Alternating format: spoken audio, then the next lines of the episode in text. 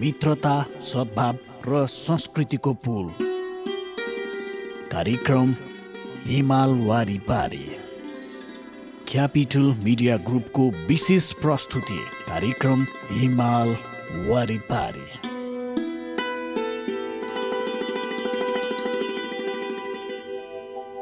नमस्कार। Capital media ग्रुपको विशेष प्रस्तुति कार्यक्रम हिमाल वारिपारीमा यहाँलाई हार्दिक स्वागत छ।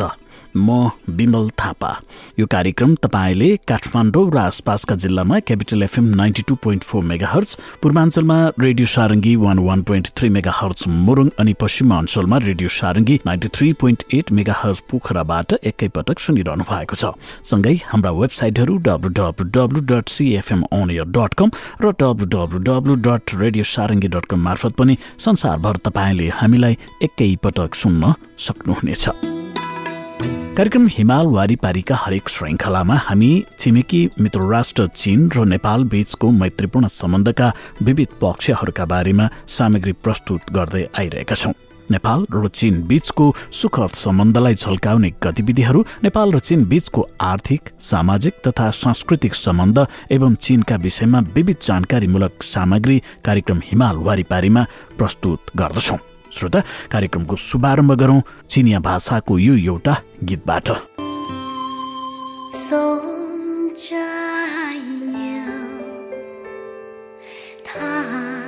正确。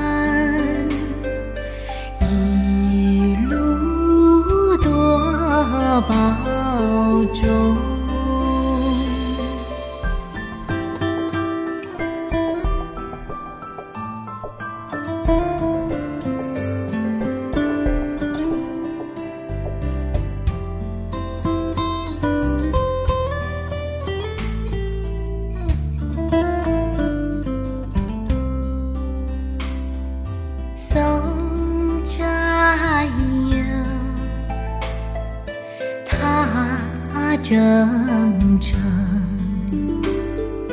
任重道远多艰险洒下一路驼铃声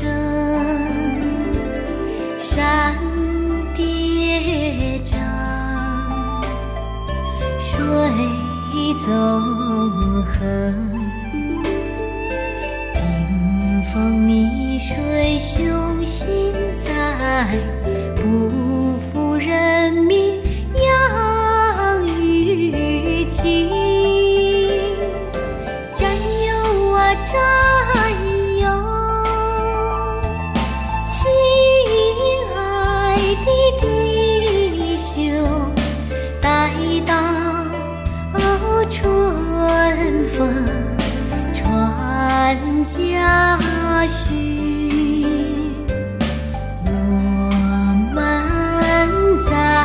的相逢。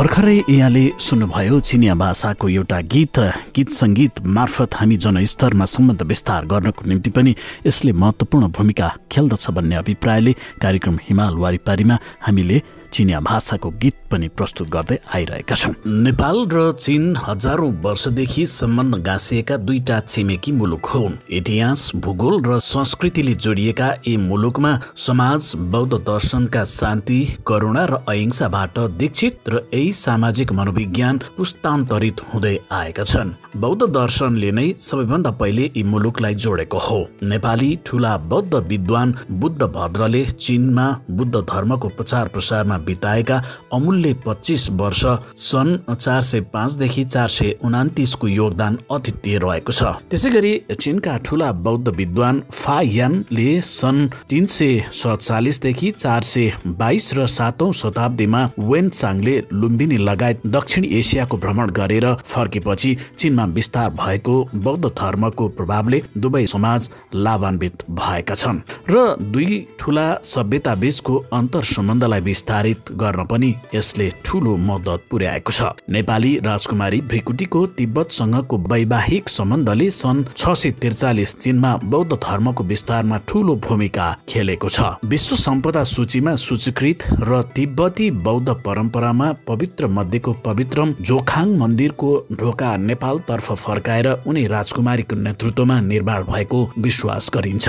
त्यसै गरी सन् सात सय पचहत्तरदेखि आठ सय पन्ध्रमा निर्मित विश्वकै दुर्लभ मानिएको कान्सु प्रान्तको तुनावाङमा बौद्ध गुफा चित्र मुस्ताङका गुफा चित्रसँग मिल्दा जुल्दा मात्र होइन त्यसको निर्माण नेपालबाट आएका कलाकारले गरेका थिए। नेपाली महान कलाकार अरण्यको सन् बाह्र सय चौवालिसदेखि तेह्र सय छ नेतृत्वको असी सदस्यीय टोलीले सन् बाह्र सय एकहत्तरदेखि अठहत्तरमा बनाएको श्वेत चैत्य त्यस बखतको सबैभन्दा ठुलो मानव निर्मित र हाल विश्व सम्पदा सूचीमा सूचीकृत संरचना हो। जुन नेपाल चीन बीचको ऐतिहासिक सांस्कृतिक सम्बन्धको अग्लो चुचुरोको रूपमा बेजिङको केन्द्रमा अवस्थित रहेको छ। अरनिकोले जीवन पर्यन्त चीनमा बसेर तिब्बत सान्सी प्रान्तको उथाइसान हन्जाओ हबे प्रान्त र भित्री मङ्गोलियामा थुप्रै गुम्बा चैत्य बुद्ध मूर्ति र चित्र बनाएका थिए। बौद्ध दर्शनलाई नेपालबाट ल्याएर चिनिया समाजमा गहिरोसँग अन्तर्घुलित गराउने काम पनि त्यतिखेर भएको थियो। बेजिङको केन्द्रमा योङ ह लामा मन्दिरमा अवस्थित संसारकै सबैभन्दा ठुलो सेतो चन्दनको काठबाट निर्मित बुद्धको मूर्ति बनाउने काठ सातौं दलाई लामाले नेपालबाट ल्याएको छिङलोङ वंशका राजालाई उपहार दिएका थिए। नेपाल र चीन बीच पन्ध्रौं सोह्रौं र सत्रौं शताब्दीमा पनि व्यापारिक प्रतिनिधि मण्डल र राजाका दूत आदान प्रदान भएको पाइन्छ। इतिहासका यी गौरवशाली घटनाले अहिलेको पुस्ताको हातमुख जोड्ने समस्यासँग के सरोकार राख्दछ भन्ने जिज्ञासा पनि बेला बेलामा उठ्ने गर्दछ। इतिहास संस्कृति र जनस्तरका सम्बन्ध भनेका दुई समाजलाई जोड्ने कडी र आत्मीयता महसुस गराउने बलिया आधारहरू हुन्। अर्थात् इतिहास संस्कृति र जनस्तरको सम्बन्धको जगमा नै अहिलेको सम्बन्धको अग्लो इमारत खडा गर्ने हो। जब जग नै कमजोर छ भने सम्बन्ध जति माथि बढे पनि सानो झोक्खाले गर्ल्याम्मै ढल्दछ। अहिलेको सम्बन्ध बहुआयामिक जनस्तरमा भिजेको संस्कृति र ऐतिहासिक सम्बन्धको जगमा अडिएको छ। त्यसैले यसले उतार चढाव र धक्का सहन सक्दछ। भलै नेपाल र चीन बीचको हामी समस्या रहित सम्बन्ध छ भन्ने गर्दछौ। फलस्वरूप हाम्रो पुस्ताले नेपाल र चीन बीचको सम्बन्धमा उतार चढाव र धक्का महसुस गर्नु परेको छैन। यी र यस्ता धेरै पक्षहरूका बारेमा हामी कार्यक्रम हिमाल वारिपारीमा विशेष सामग्री प्रस्तुत गर्दछौँ। श्रोता अबको चरणमा पनि हामी नेपाल चीन सम्बन्धलाई बढावा दिनका लागि भएका विविध गतिविधिहरू साथै चीनसँग सम्बन्धित गतिविधिमूलक समाचार प्रस्तुत गर्दैछौँ। यसलाई प्रस्तुत गर्दै हुनुहुन्छ साथी यमुना राणा।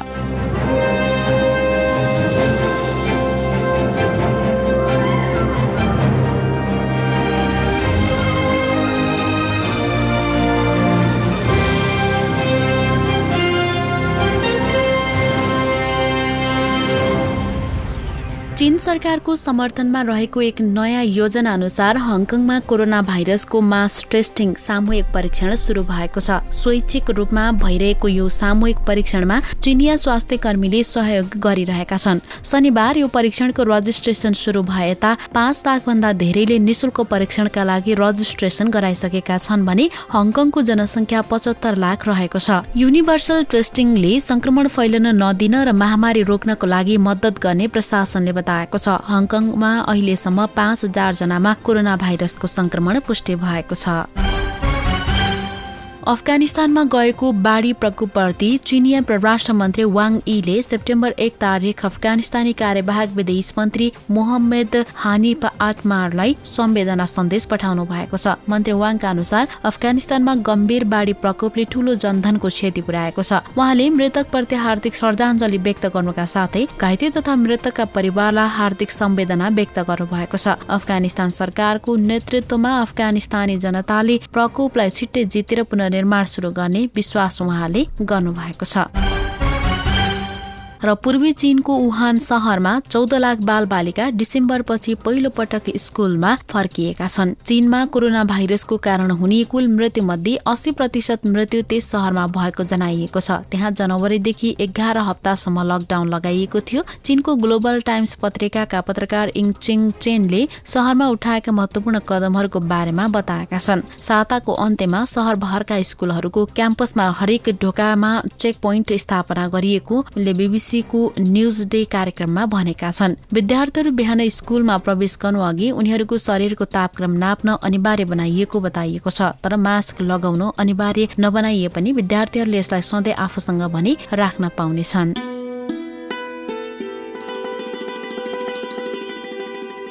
श्रोता तपाईँ कार्यक्रम हिमाल वारिपारी यतिखेर हाम्रो केन्द्रीय स्टुडियोबाट सुनिरहनु भएको छ Capital FM ninety two point four megahertz मार्फत काठमाडौँ र आसपासका जिल्लामा भने पूर्वाञ्चलमा radio Sarangi one one point three megahertz Morang अनि पश्चिमाञ्चलमा radio Sarangi ninety three point eight megahertz Pokhara मार्फत हामीलाई एकैपटक सुनिरहनु भएको छ। सँगै हाम्रा वेबसाइटहरू W W W dot CFM अनियर dot com र W W W dot radio Sarangi dot com मार्फत पनि संसारभर तपाईँले हामीलाई एकैपटक सुन्न सक्नुहुनेछ। कार्यक्रम हिमाल वारिपारीमा हामी नेपाल र चीन बीचको मैत्रीपूर्ण सम्बन्धका विविध आयामहरूका बारेमा सामग्री प्रस्तुत गर्दै आइरहेका छौँ। यहाँ छु भने कार्यक्रममा पालो भएको छ एउटा छोटो व्यावसायिक विश्रामको। विश्रामपछि बाँकी सन्दर्भ लिएर फेरि पनि उपस्थित हुनेछौँ। मित्रता सद्भाव र संस्कृतिको पुल। कार्यक्रम हिमाल वारिपारी क्यापिटल मिडिया ग्रुपको विशेष प्रस्तुति कार्यक्रम हिमाल वारिपारी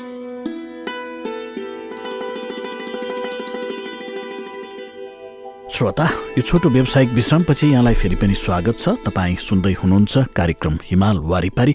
हिमाल वारिपारीमा हामी नेपाल र चीन बीचको मैत्रीपूर्ण सम्बन्धका विविध आयामहरूका बारेमा कार्यक्रममा सामग्री प्रस्तुत गर्दै आइरहेका छौँ। चीनले नेपालको भूकम्प पश्चात पुनर्निर्माण कार्यमा आधारभूत संरचना जनजीवनको पुनरुत्थान पुरातात्विक सम्पदाको पुनर्निर्माण प्राकृतिक प्रकोप निवारण र चिकित्सा तथा स्वास्थ्य लगायतका क्षेत्रमा सहयोग गर्ने निर्णय गरेको छ। चीनले नेपालको जलविद्युतको विकास आधारभूत संरचनाको निर्माण सञ्चार कृषि प्रविधि शिक्षा तथा स्वास्थ्य पर्यटन तथा नागरिक उड्डयन आदि क्षेत्रमा नेपालसितको सहकार्यलाई निरन्तर विस्तार गरी नेपालको चौतर्फी आर्थिक तथा सामाजिक विकासमा समेत सहयोग पुर्याउँदै आएको छ। चीनले नेपालमा सात पटक भन्दा बढी चिनिया महोत्सव र आठभन्दा बढी चिनिया शिक्षा प्रदर्शनीको आयोजना गरिसकेको छ। दुई देशबीच साहित्य प्रकाशन सङ्गीत र ललित कला आदि क्षेत्रमा समय समयमा आदान प्रदान हुनुका साथै बौद्धिक समूहहरूबीच पनि सक्रिय वार्ताहरू भइरहेका छन्। सी जिनपिङको चीनको प्रशासन व्यवस्था पहिलो भागलाई नेपाली भाषामा अनुवाद पनि गरिएको छ र यो पुस्तक नेपालका विभिन्न क्षेत्रका पाठकहरू बीच लोकप्रिय समेत बनेको छ। सन् दुई हजार सत्रमा नेपालको राष्ट्रिय सङ्ग्रहालयका अमूल्य पुरातात्विक वस्तुहरू प्रदर्शनीको आयोजना चीनको छन्दु सहरको आनरेन नगरमा गरिएको थियो। नेपालको राष्ट्रिय सङ्ग्रहालयका अमूल्य वस्तुको प्रदर्शनी चीनमा आयोजना गरिएको यो पहिलो पटक हो। आजभन्दा तीन वर्ष अगाडि चीनमा अध्ययन गर्ने नेपाली विद्यार्थीहरूको संख्या छ हजार चार सय जति पुगेको छ तर यो सङ्ख्या हरेक वर्ष बढिरहेको छ। कार्यक्रममा अब प्रस्तुत गर्दैछौँ मित्र राष्ट्र चिनको बारेमा यो जानकारीमूलक सामग्री। यसलाई प्रस्तुत गर्दै हुनुहुन्छ साथी प्रतीक नेउपाने।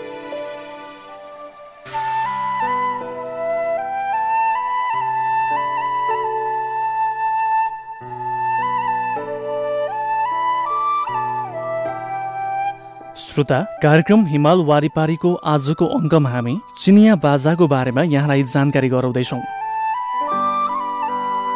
रवाफु रवाफु एक किसिमको तार बाजा हो। युगुर जाति ताजिक जाति र उज्बेक जातिका मानिसहरू यस बाजालाई निकै मन पराउँछन्। रवाफु बाजा चौधौँ शताब्दीमा देखा परेको थियो। त्यस बेला सिङच्याङ क्षेत्र र स्वदेश तथा विदेशका विभिन्न जातिका बीच व्यापक आर्थिक तथा सांस्कृतिक आदान प्रदान हुने गर्दथ्यो। युगुर जातिका मानिसहरूले आफ्नो लोक बाजाको आधारमा विदेशी बाजाको श्रेष्ठतालाई ग्रहण गरी केही नयाँ बाजाको सृजना गरेका थिए। ती नयाँ बाजाहरूमा रोवाफु एक हो जसको प्रयोग हालसम्म पनि हुँदै आइरहेको छ। रवाफु काठबाट बनाइएको हुन्छ। त्यसको विशेष बाह्य आकार हुन्छ। त्यसको माथिल्लो भाग मसिनो सिरानमा बाङ्गो र सबैभन्दा तल अर्धो गोलो खालको गुन्जन बाकस बनाइएको हुन्छ। रवाफु बाजा विभिन्न किसिमका छन्। तीनवटा तारको पाँचवटा तारको छवटा तारको सातवटा तारको आठवटा तारको र नौवटा तारको। साधारणतया सबैभन्दा बाहिरको तारको उपयोग गरेर बजाइन्छ। अरू तारहरू गुन्जन तार हुन्। रवाफु बाजाको आवाज ठुलो हुन्छ। त्यसको स्वर विशेष किसिमको हुन्छ। एकल वा समूहगत बजाइमा त्यसको सधैँ उपयोग हुन्छ रवाफु बाजा बजाउँदा बसे पनि वा उभिए पनि जिउ भने ठाडै हुनु पर्दछ रवाफु विभिन्न ढाँचाका हुन्छन्। युगुर जाति ताजिक जाति र उज्बेक जाति यी तीनवटा जातिहरू सबै नै सिङच्याङ युगुर जातीय स्वायत्त प्रदेशमा बसोबास गर्दछन्। तर तिनीहरूको रवाफुको ढाँचा र आकार फरक फरक हुन्छ र बाजाको नाउँ पनि फरक हुन्छ। ताजिक जातिको भाषामा रवाफुलाई रबुफो भनिन्छ। युगुर जातिको भाषामा यसलाई खास रवाफु तोलान रवाफु वा भेडागोठाला रवाफु भनिन्छ। अनि उज्बेकी जातिको रवाफु स्वर र ढाँचाको दृष्टिकोणबाट हेर्दा अन्य जातिका रवाफु भन्दा फरक देखिन्छ। लिउछिङ बाजा फिफा जस्तै बाजाको जातिमा पर्दछ। त्यसलाई बैंसको काठबाट बनाइन्छ जसको आकार पनि बैंसको पात जस्तो देखिन्छ। त्यसैले यसको नाउँ पनि लिउछिङ वा लिउयेछिङ अर्थात् भैँस बाजा वा भैँस पात बाजा रहेको छ। लिउछिङ बाजाको आकार फिफा बाजाको जस्तै छ। सबैभन्दा अघिल्लो लिउछिङ बाजाको बनोट निकै सरल थियो। लिउछिङ बाजा निकै लोकप्रिय भएकाले त्यसको अर्को नाउँ स्थानीय फिफा हो। स्थानीय फिफा लामो समयसम्म चिनको सान्तोङ आन हो र च्याङसु प्रान्तमा प्रचलित थियो र साधारणतया स्थानीय ओपेराको अभिनय गर्दा त्यसलाई त्यस बाजालाई साथ दिने बाजाका रूपमा प्रयोग गरिन्छ। लिउछिङ बाजाको आकार फिफा बाजाको जस्तै छ। त्यसको बजाउने तरिका पनि फिफा बाजाको जस्तै छ। खालि लिउछिङ बाजालाई बजाउँदा काठको फल्याकको उपयोग गरिन्छ।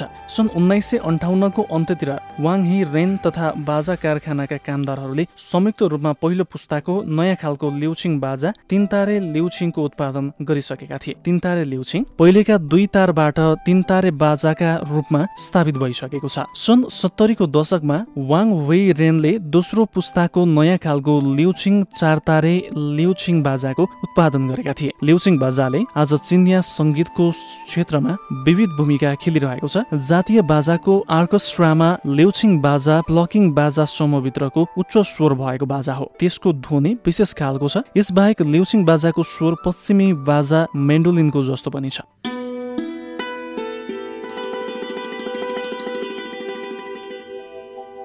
श्रोता सन् उन्नाइस सय पचपन्नमा दौते सम्बन्ध कायम भएदेखि निरन्तर दुवै मुलुकका नेतृत्वको बुद्धिमत्तापूर्ण भूमिकाका कारण विश्वमा र हाम्रै मुलुक नेपालमा थुप्रै उथुल पुथुल र परिवर्तन आए पनि हाम्रो सम्बन्ध निरन्तर विकसित विस्तारित र बलियो बन्दै गएको छ। दौते सम्बन्ध कायम हुँदा नेपाल र राणा शासनकालपछिको सङ्क्रमणकालीन समय थियो। त्यसपछिको सन् उन्नाइस सय उनासाठीदेखि साठीको संसदीय प्रजातान्त्रिक व्यवस्थामा नेपाली कङ्ग्रेसको नेतृत्वमा सरकार बनेको थियो। त्यो राजनीतिक परिवर्तन पश्चात पनि नेपाल चीन सम्बन्ध निरन्तर पारस्परिक हितका आधारमा विस्तारित हुन पुग्यो। छोटो समयमा नै संसदीय व्यवस्था अन्त्य गरी राजाले बागडोर सम्हालेपछिको राजनीतिक परिवर्तनले पनि नेपाल चीन सम्बन्धलाई कुनै नकारात्मक असर पार्न सकेन। बरु सम्बन्ध थप विस्तार हुँदै निरन्तर अघि बढिरहे। त्यसपछिका कालखण्डमा चिनको सहयोगमा थुप्रै उद्योग र परियोजना सञ्चालनमा आए। यही कालखण्डमा निर्मित कोदारी राजमार्ग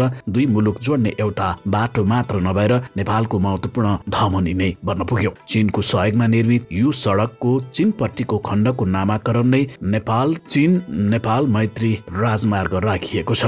सन् उन्नाइस सय नब्बेमा सक्रिय राजतन्त्रको अन्त्यपछिका बहुदलीय शासनकालका वर्षमा सरकार छिटो छिटो परिवर्तन भइरहे। तर जुनसुकै राजनीतिक दल सत्तामा आए पनि चिनले नेपालको आन्तरिक राजनीतिमा कहिले हात हालेन न त गणतान्त्रिक नेपालको निर्माणमा कुनै किचल हुने गर्यो। चिनले एक हातले दिएर अर्को हातले थुत्ने शर्तै शर्तको भारीले थिच्ने र समानान्तर संयन्त्र बनाएर आफै खर्च गर्ने मोडेलको वैदेशिक सहायता होइन नेपालले छानेको प्राथमिकतामा निशर्त सरकार मार्फत सहयोग गर्दै अगाडि बढिरहेको छ। सहयोगका नाममा नेपालको राजनीतिक सामाजिक धार्मिक प्रणालीका संवेदनशील स्थानहरूमा पन्जा गुसार्ने काम वा ठुलो मुलुक हुनाले ठुलो दाईको व्यवहार चिनले कहिले पनि नेपालसँग गरेन। चिनको यही व्यवहारले गर्दा नेपालीले चिनलाई सधैँ आत्मीय मित्र असल छिमेकी भरपर्दो साझेदार र दुःख सुखको साथीको रूपमा लिइरहेका छन्। समग्रमा भन्दा नेपाल चीन सम्बन्ध शान्ति पारस्परिक समानता र अहस्तक्षेप जस्ता पञ्चशीलका सिद्धान्तमा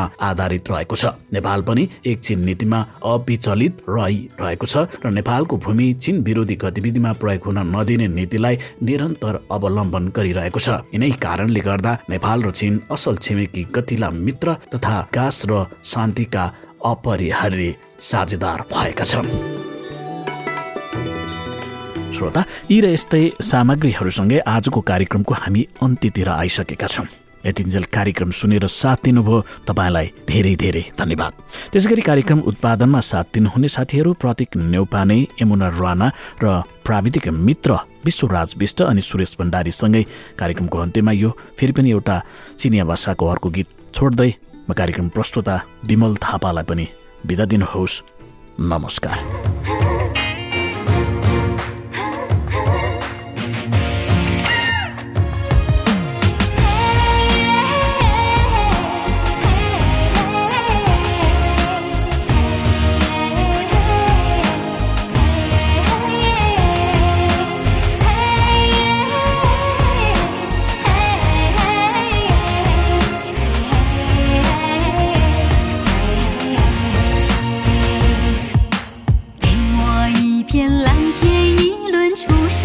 的太阳给我一片绿草绵延向远方给我一只雄鹰一个威武的汉子给我一个套马杆攥在他手上给我一片白云一朵洁白的想象给我一阵清风吹开百花香。